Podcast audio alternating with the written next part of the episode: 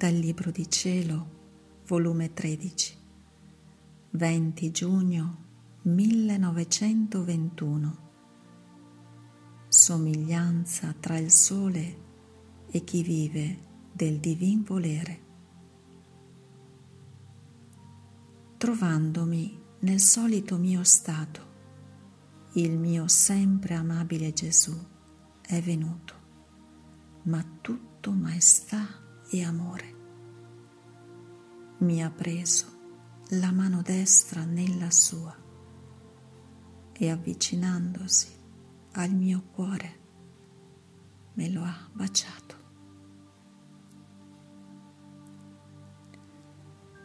Poi con ambo le mani mi ha stretto il mio capo nelle sue, tenendole per qualche tempo sul mio capo.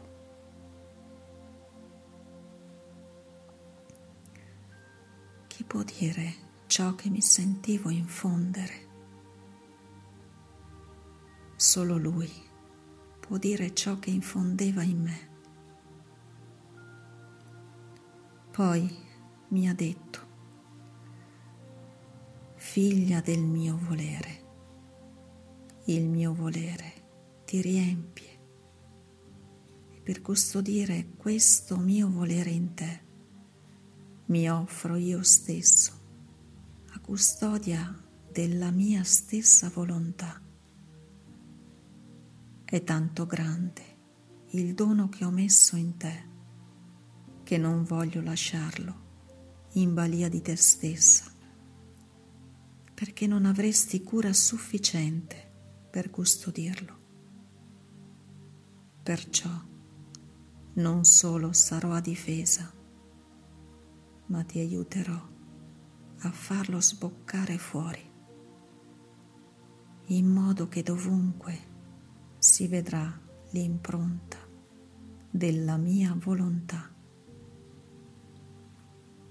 Onde, dopo ha soggiunto, chi vive nel mio volere deve essere come centro di tutto guarda il sole, in alto, nel cielo si vede il centro della luce, la sua circonferenza, ma la luce e il calore che spande battono e riempiono tutta la terra, facendosi vita e luce di tutta la natura.